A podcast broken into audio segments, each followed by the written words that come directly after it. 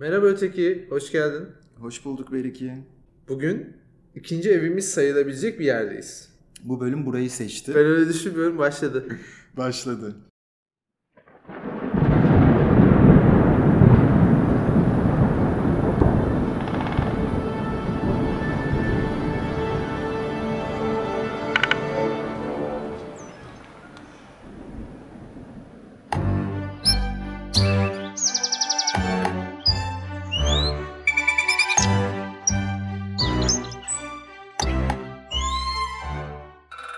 Bazen yani uyku için ayrılan vakti çıkartırsan belki evimizden daha çok vakit geçirdiğimiz bir yerde olduğumuzu da söyleyebiliriz. Bugün peki neden burada kayıt yapıyoruz? Çünkü bugün özel bir bölüm. Genelde bizim dinleyicilerimiz hep dışarıda kayıt yapmamıza, doğanın içinde kayıt yapmamıza alışık.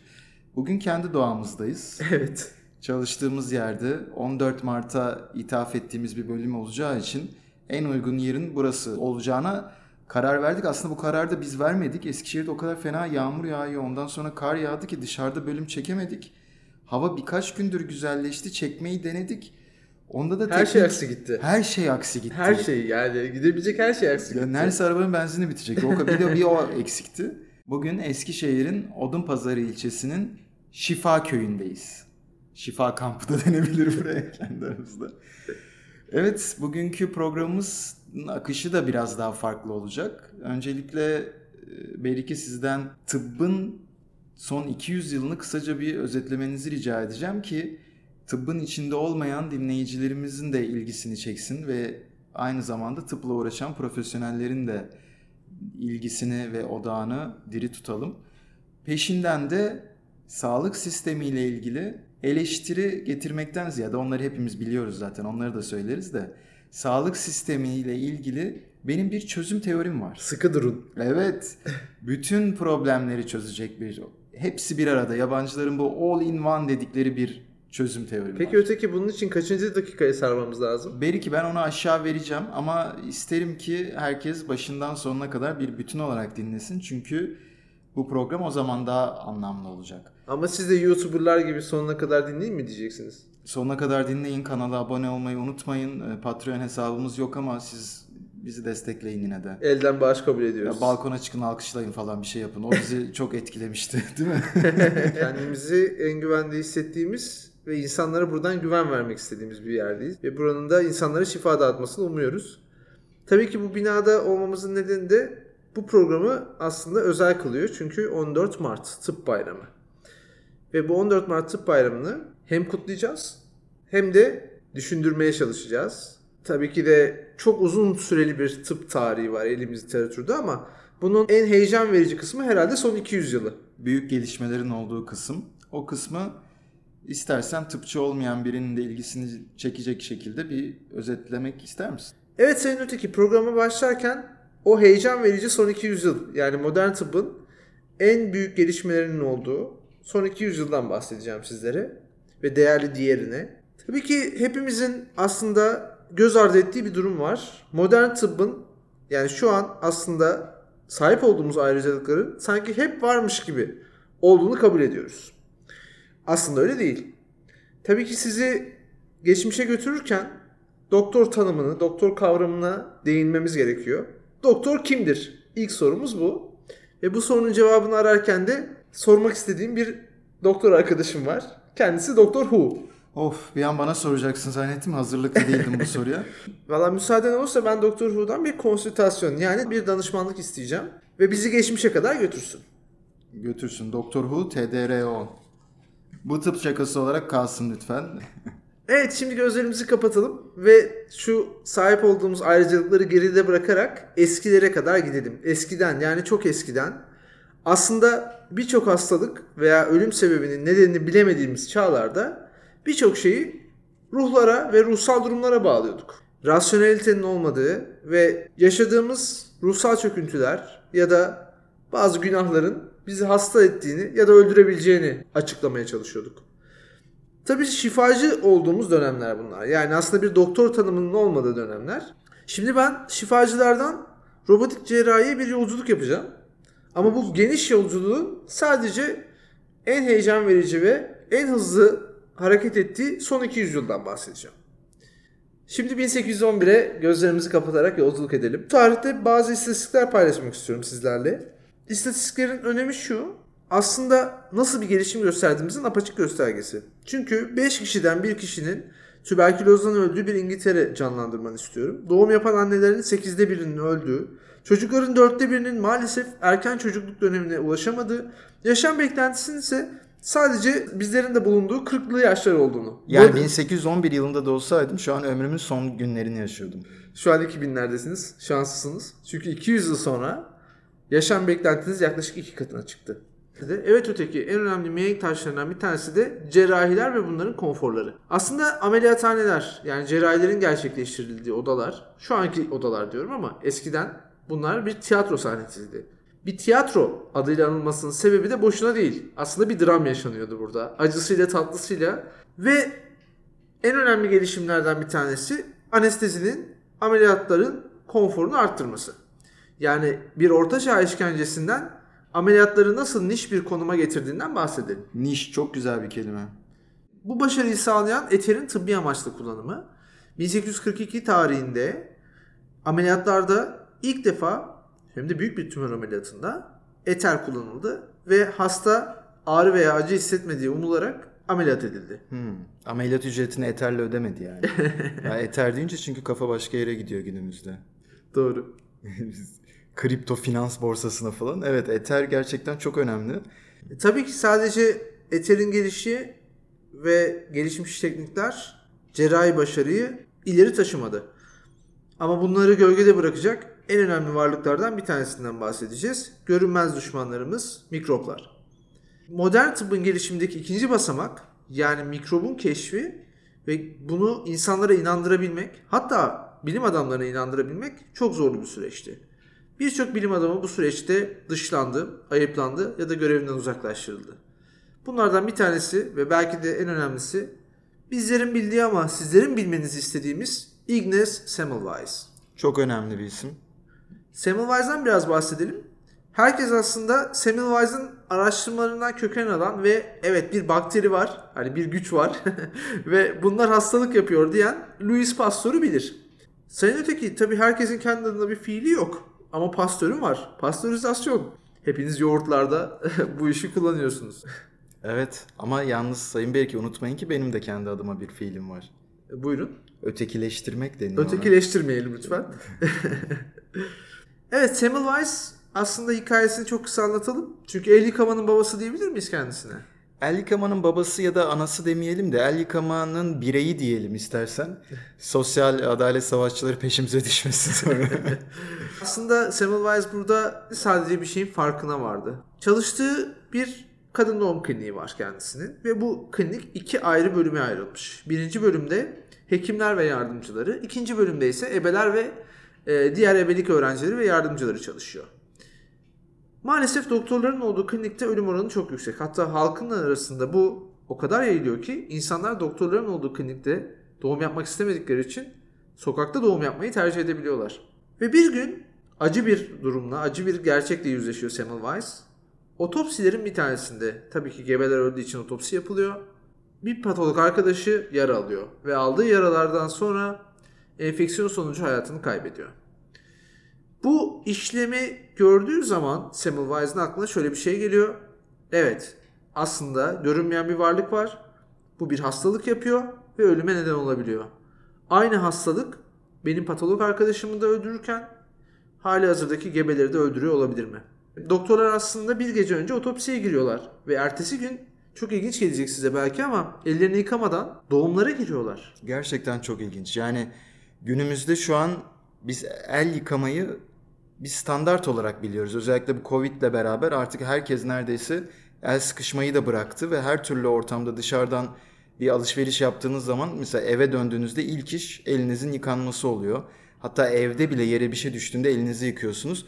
Ama o zaman gerçekten öyle bir bilinmezlik varmış ki insanlar, yani insanlar dediğimizde tıp tıp öğrencileri otopsi eğitimi alıyorlar ve ellerini yıkamadan doğumhaneye çıkıp doğum yaptırıyorlar.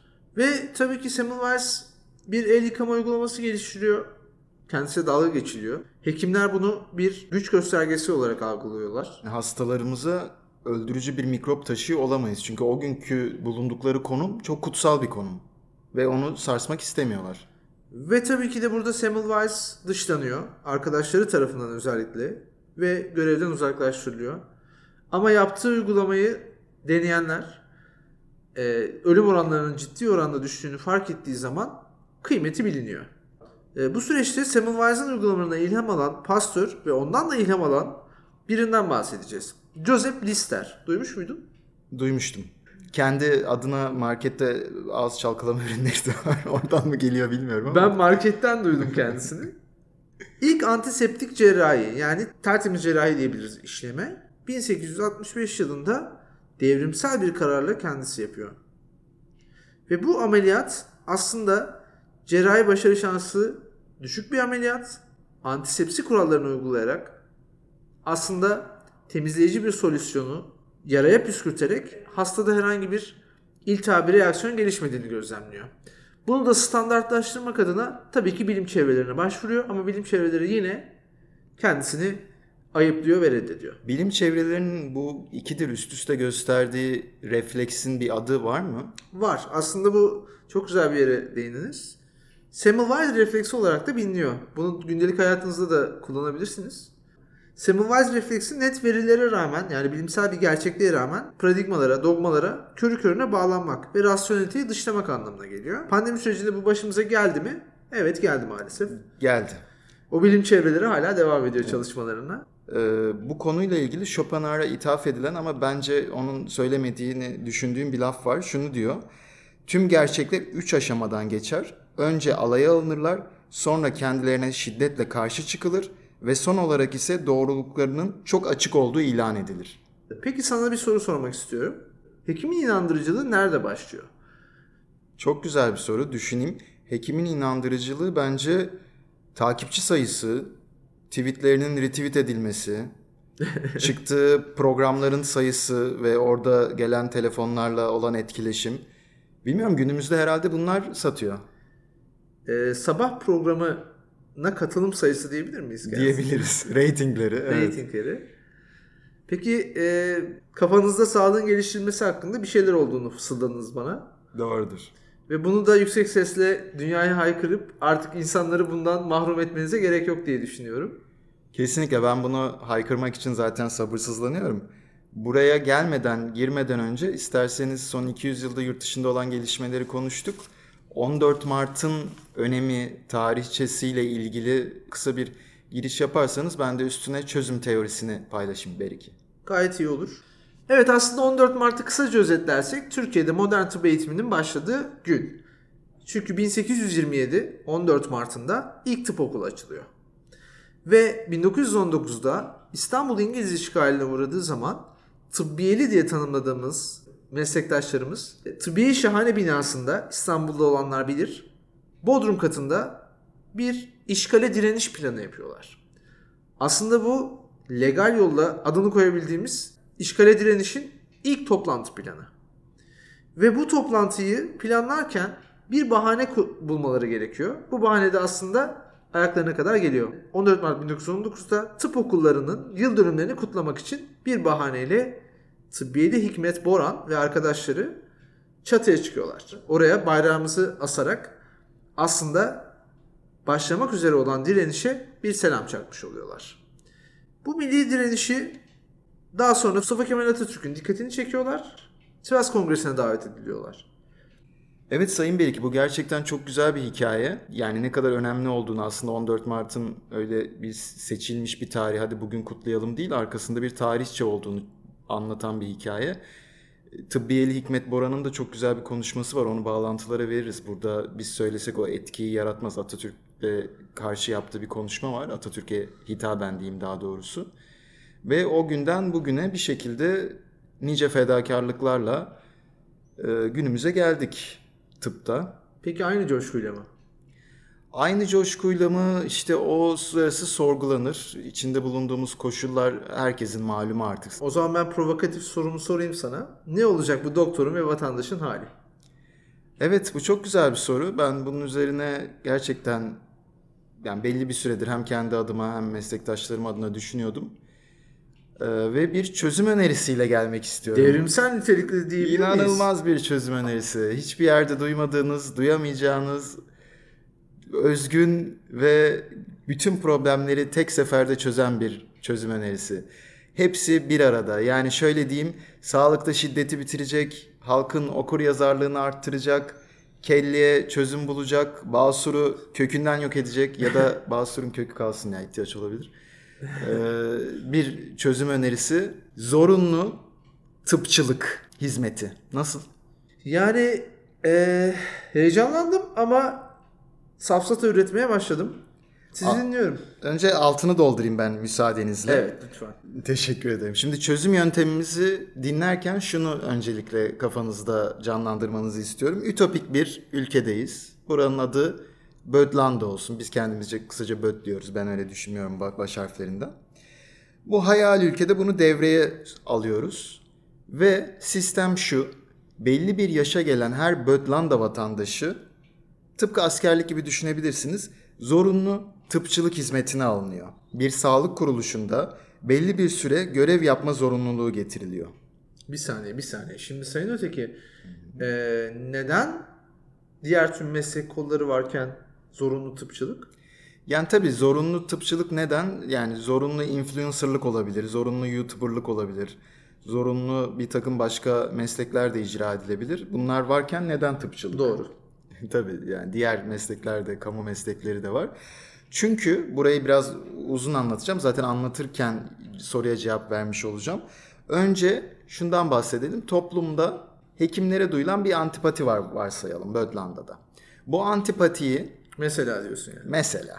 Bu antipatiyi sempatiye çevirmeden empatiye çevirmek için bu sistem. Güzel. Evet, böyle patil falan konuşunca patolog gibi şeyi sanki e, güzel bir cümleymiş gibi duyuluyor da anlamı ben de, şu. Ben, ben de patili dostlarımızı çağıracaksın zannediyorum ama buraya da çağıramazsın gerçi. Yok, bugünkü bölümde onlar yok. Genelde oluyor da haklısın diğer bölümlerimizde. Evet Sayın Beriki, sempatiyi şöyle düşünebiliriz. Eş duygulanım gibi, yani e, bir yandaşlık var sempatinin içinde. Sizin işiniz de zormuş hocam gibi mi? O empatiye giriyor olabilir, evet. Orada çünkü bir duygudaşlık var, aynı duyguyu paylaşma. Peki ben bu duyguları elde ettim bu zorunlu hizmet sürecinde. Başka ne gibi kazanımlarım olacak? Karşı tarafın yerine kendini koyabildiğin zaman mesela ben sağlıkta şiddetin azalabileceğini düşünüyorum. Çok güzel, bunlarla ilgili birkaç yine söz getirdim sana.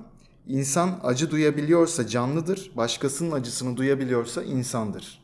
Bu Tolstoy'dan geliyor. Mesela belki bizim kendi aramızda bir geyiğimiz vardır değil mi? İşte doktorun halinden doktor anlar diye. Bütün mesleklerde bu vardır. Doğru. Avukatın halinden avukat anlar. Mühendisin halinden mühendis. Vatandaşın halinden de vatandaş anlar. Kesinlikle. Zaten buradaki aslında senin başta sorduğun soru şu. Niye biz doktorun halinden anlayalım? Doğru. Yani, evet. Niye normal Bödlanda vatandaşı doktorun halinden anlasın?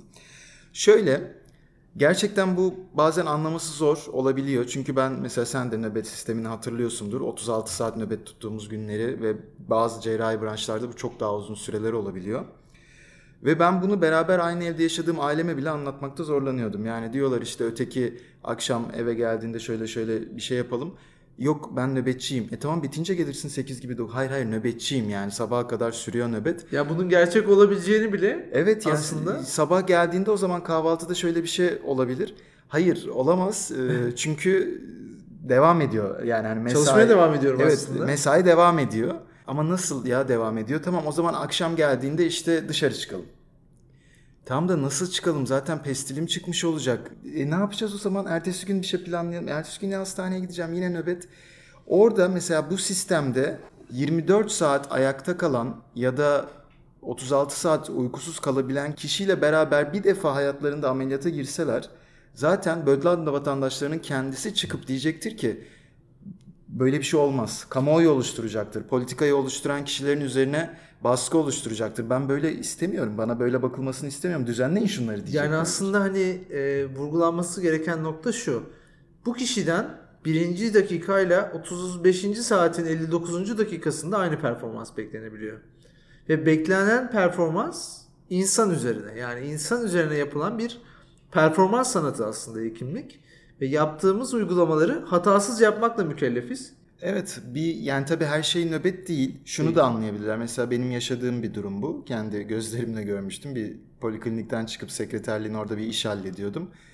Ee, hemen yan polikliniğinde de bir cerrah arkadaşım var. Acil ameliyata gitmesi gerekmiş. Bir tane hasta geldi, randevusuz başka bir branştan yönlendirilmiş. Ee, nerede bu dedi. Sekreter açıkladı. İşte bakın acil ameliyata gitti falan. Ben her zaman gelemem, köyden geliyorum. Arayın, ya gelsin ya da telefonda konuşalım dedi. Bakın dedi, hani ben ameliyata arayamam. Ve orada bir gerilim oluştu. Şimdi o ameliyata bir defa girmiş kişi, acil ameliyata bir defa girmiş ve gözlemlemiş kişi bu cümleyi kurmaz zaten. Burada empati yoksunluğundan dolayı bu cümlenin kurulduğunu ben düşünüyorum ve aynı zamanda bilgi yoksunluğundan dolayı. Çünkü ortamı bilmiyor, ameliyathanenin nasıl bir şey olduğunu bilmiyor. Telefonla orada bir cerrahın konuşup ona sağlıklı bir müdahalede bulunabileceğini düşünüyor mesela. Tabii burada Bödlanda vatandaşlarını küçümsediğimizden değil aslında. Yapılması gereken hizmetin e, yapılmadığından ve bu empatiyi bizim vermemiz gerektiğinden bahsediyorsun. Evet, yani sistem olarak böyle bir yani zorunlu tıpçılık sisteminin hizmetinin bu olduğundan bahsediyorum. Peki bu zorunlu tıpçılık hizmeti ne kadar sürecek? Süresi kesinlikle değişken. Yani altı ay olabilir, on iki ay olabilir, daha uzun süre de olabilir. Şöyle ben kafamdaki e, ütopik felsefeyi anlatayım. Şimdi bunlar tabii ilk dinlediğinizde çok ütopik ve saçma gelecek biliyorum ama bir çok değil ya. yüz iki yüz defa dinleseniz kafada oturur ve aa bu adam haklıymış dersiniz belki. Eskiden sevmediğiniz ama tek olan kasetler gibi düşünün. O kasetleri dinleyerek o şarkıları sevmek zorundaydınız. Aslında buradaki fikri de sevip benimsemek zorunda hissediyoruz kendimizi şu an. Çünkü sen öyle bir vaatle geldin ki sağlık sistemini kurtaracağım. Ve sağlık sisteminin üzerindeki bu ağır yükü hafifleteceğim dedin. Şimdi basamak bir. Aylık temel eğitim. Herkese. Tamam, bu süreçten bahsediyoruz. Evet, bu süreçten bahsediyorum. Tıpkı askerlikteki gibi belli bir süre aylık temel sağlık eğitimi. Peki. Basamak iki. Bu temel eğitimin sonunda sağlık okuryazarlığı seviye tespit sınavı. Harika. Basamak üç, sonuçlara göre tercihler. Basamak dört, yerleştirme. Kişilerin atandığı yerde zorunlu tıpçılık hizmetlerini yerine getirmeleri. Mesela hemen bir örnek verelim. Biri Kars'ın Sarıkamış ilçesinde bir dahiliye servisine atanabilir. Evet. Oraya gidecek. Orada belli bir süre var. Onların hepsi ayarlanır. Bu daha çok kurulum aşamasında bir teori. Ve orada hizmetini meydana getirecek. Yalnız bu şöyle anlaşılmasın. Hani bir doktorun yanında duracak ve ona eşlik edecek, gözlemcilik yapacak gibi değil. Hemşirenin de yanında duracak, laborantın da yanında duracak, hastanenin eczanesine de gidecek, temizlikçi, temizlik personeliyle beraber de çalışacak. Bütün basamaklarda kısa kısa süre geçirip aslında işin mutfağını, işin işleyişini görecek. Yani şurada bu şekilde sağlık sistemine bu kişi dahil olacak. Evet. Peki ne kadar dahil olacak? Orayı gözlemci, biz mi belirleyeceğiz? Gözlemci düzeyinde kendine yetecek bazı temel bilgiler alacak şekilde. Sürecin sonunda bir e, kereviz sapı öneren zencefil adamlara dönüşmeyecekler yani. Peki yatay geçişle doktor olabilecekler mi? Hayır ama şöyle zaten hem hayır hem evet, hadi burayı biraz spekülatif yapalım. E, sınavla beraber tıp fakültesi okuyabilirler. E, ama te, amacımız o değil. Peki bu süreç devam ediyor. Zorunlu bir hizmetten bahsediyorsun sen. Ve bunu tıpkı askerlik gibi bedelli yapmak mümkün mü? Ah Sayın Beriki, bunu bedelli yapmanın ne yazık ki bedeli çok ağır olabilir. O yüzden onu Bödlanda vatandaşlarına tavsiye etmiyoruz. Ama tabii ki ertelenebilir ya da kişinin mevcut sağlık okuryazarlık düzeyine göre farklı görevlerde daha kısa süreler ayarlanabilir. Tabii bu ne işe yarayacak? Birincisi empati dedik. Kişinin biraz sağlık bilgisinin, sağlık okuryazarlığının artması bence, yine buraya bence diyeyim, gereksiz sağlık harcamalarını azaltabilir. Doğru aslında. Sağlık okuryazarlığı denilen kavram okuryazarlık seviyesinde başlamalı. Evet. Yani bir kitabı biz ortasından açıp okumaya çalışıyoruz ve Google'a yazdığımız her sonuç bize hali hazırda bildiğimiz şeyler üzerinden fikir üretiyor. Yani sanki bir danışmanlık hizmeti alıyoruz. Ama aslında en temel şeyleri bilmediğimiz için burada bizi yanlış yönlendiriyor ve bilgi kirliliğine yol açmış oluyor. Tabii belki bir de son yıllarda günlük pratiğimize giren önemli bir gelişme var. Hasta tedavisinde aktif rol alsın. Evet. Ama yani en basit düzeyde mesela bir Bödlanda vatandaşına sorduğunda ne ilaç kullanıyorsunuz, ne hastalıklarınız var diye sana cevap veremiyorsa daha o düzeyde nasıl tedaviye ortak edeceksin? Doğru. Aslında biz hekimler olarak hastaları aynı zamanda da hastalığına motive etmekle yükümlüyüz. Tabii bu sistemin yan etkilerini sıkı denetleyeceğiz. Bu herkes bu zorunlu tıpçılığı yaptı diye ben zorunlu tıpçılığı mı cerrahide yaptım deyip işte memlekete döndüğünde köşe başına bir dükkan açıp orada kırık çıkıkçılık yapmayacak. Bunu denetleyeceğiz. Güzel. Daha ilginç bir şey söyleyeyim. Kişinin kendindeki bazı varsa eğer psikolojik sıkıntıları ve psikiyatrik hastalıkları hatta tanıması. Yani kişi mesela öfke problemi olan bir kişi. Genelde bu insanların çevresindeki kişiler hep doktora gider. Çünkü yıpranmış, tükenmiş kişilerdir ama kendi gitmez. Doğru. Çünkü kendine bir tanı ya da hastalık konduramaz. Ama altı ay sağlık kuruluşunda çalışan biri hem gelen kişileri görecek. Orada belki gerçekten öfke problemi olan kişiler, poliklinikte şiddete eğilimli olan kişiler gibi görecek. Kendinin bir ayna yansımasını görecek gibi. Hem de kendi içine de inmeye vakit bulacak e, tıbbi bir belki psikiyatri rotasyonunda ve tedavisini erken dönemde olabilecek. Hadi bir şey daha söyleyeyim. Hala ikna olmadıysanız sağlıkta şiddetin en çok gerçekleştiği alanlar biliyoruz ki ölümün olduğu alanlar değil mi? Bir defa karşı tarafta yer alsalar yani ölüm haberini veren tarafta yer alsalar ve o sağlık ekibinin hastalarını dünyada tutmak için ne kadar efor sarf ettiğini görseler ölüm haberi alan tarafa geçtiklerinde ben daha empatiyle yaklaşabileceklerini düşünüyorum. Tamam Ötekicim, çok iyi gidiyorsun. Heyecanımı da korudun. Ama neden? Bir Bödlanda vatandaşı bunu neden yapsın? Çok güzel bir soru bu. Bir Bödlanda vatandaşı bunu neden yapsın? Ee, aynı zamanda bir takım artıları da olacak bu hizmetin. Bakın. Mesela bu hizmeti tamamlayan kişilere poliklinik randevularında öncelik. Nasıl? Olur mu? Görüntülemelerde öncelik. Hatta bir öteye daha götürüyorum. Özel hastanelerde indirim. Karaciğer ameliyatı olana idrar sondası bedava. Bir şey soracağım Sayın Öteki. Sen şu an aslında ilginç bir şey yapıyorsun. Yapmış olduğun işi normal koşullarda yapabilmek için bir nebze, bir nebze bazı fedakarlıklarda bulunarak onu pazarlıyorsun. Evet öyle de denebilir. Şimdi ben şunu anlıyorum. on dört Mart programı vesilesiyle hayali bir ülkede hayali vatandaşlara seçim konuşması yapıyorsun. Hayali bir ülkede olası sağlık sorunlarını konuştuk. Ve bu sorunlara yine müthiş çözümler getirdiniz. Üniversitelerdeki sosyoloji profesörlerine seslenmek istiyorum ben. Çünkü burada bir önceki program yani ikinci sezonun en çok dinlenen programı yanan bina teorisini içeriyordu. Bu sizin teoriniz. Ve buradan birkaç tane tez çıktı. Onu biliyorum öğrencilere. Evet. Şimdiki bu teoriden de sağlık meslek yüksekokullarından faydalanan veya sosyolojiden faydalanan hocalarımız olacaktır. Ya çok güzel bak bu şu an aklıma geldi. Üniversite ve tez deyince zorunlu tıpçılık hizmeti esnasında akademik faaliyetlere de katılabilir kişiler. Ve katılırlarsa onlara erken terhis imkanı veriyorum, e, arttırıyorum, e, sağlık fonu veriyorum ve katkı teşviki yapıyorum. Yani bence yeterli. Yani yeterli artık e, ikna oldun mu? Sayın diğeri ötekinin vaatlerinden sıkıldığının farkındayım. Ben şu an onu sessizleştireceğim ve programı bitireceğim. Sayın diğeri olmadı mı ya? Vallahi üzüldüm. Şimdi tutmuyor mu bu iş? Neyse siz karar verin ona. Ben tamam susuyorum artık. Sen ee, veda et programa. Ben kapatamayacağım. Şey şu an gözlerim doldu. Sen kapat. Ben tüm meslektaşlarımızın on dört Mart'ını kutlamak istiyorum. Ve e, ne kadar değerli bir günü kutladığımızı da buradan sizlere hatırlatmak istiyorum. Ve ben öyle düşünmüyorum. Artık kapatalım. Ben öyle düşünmüyorum. Sona erdi. Sona erdi.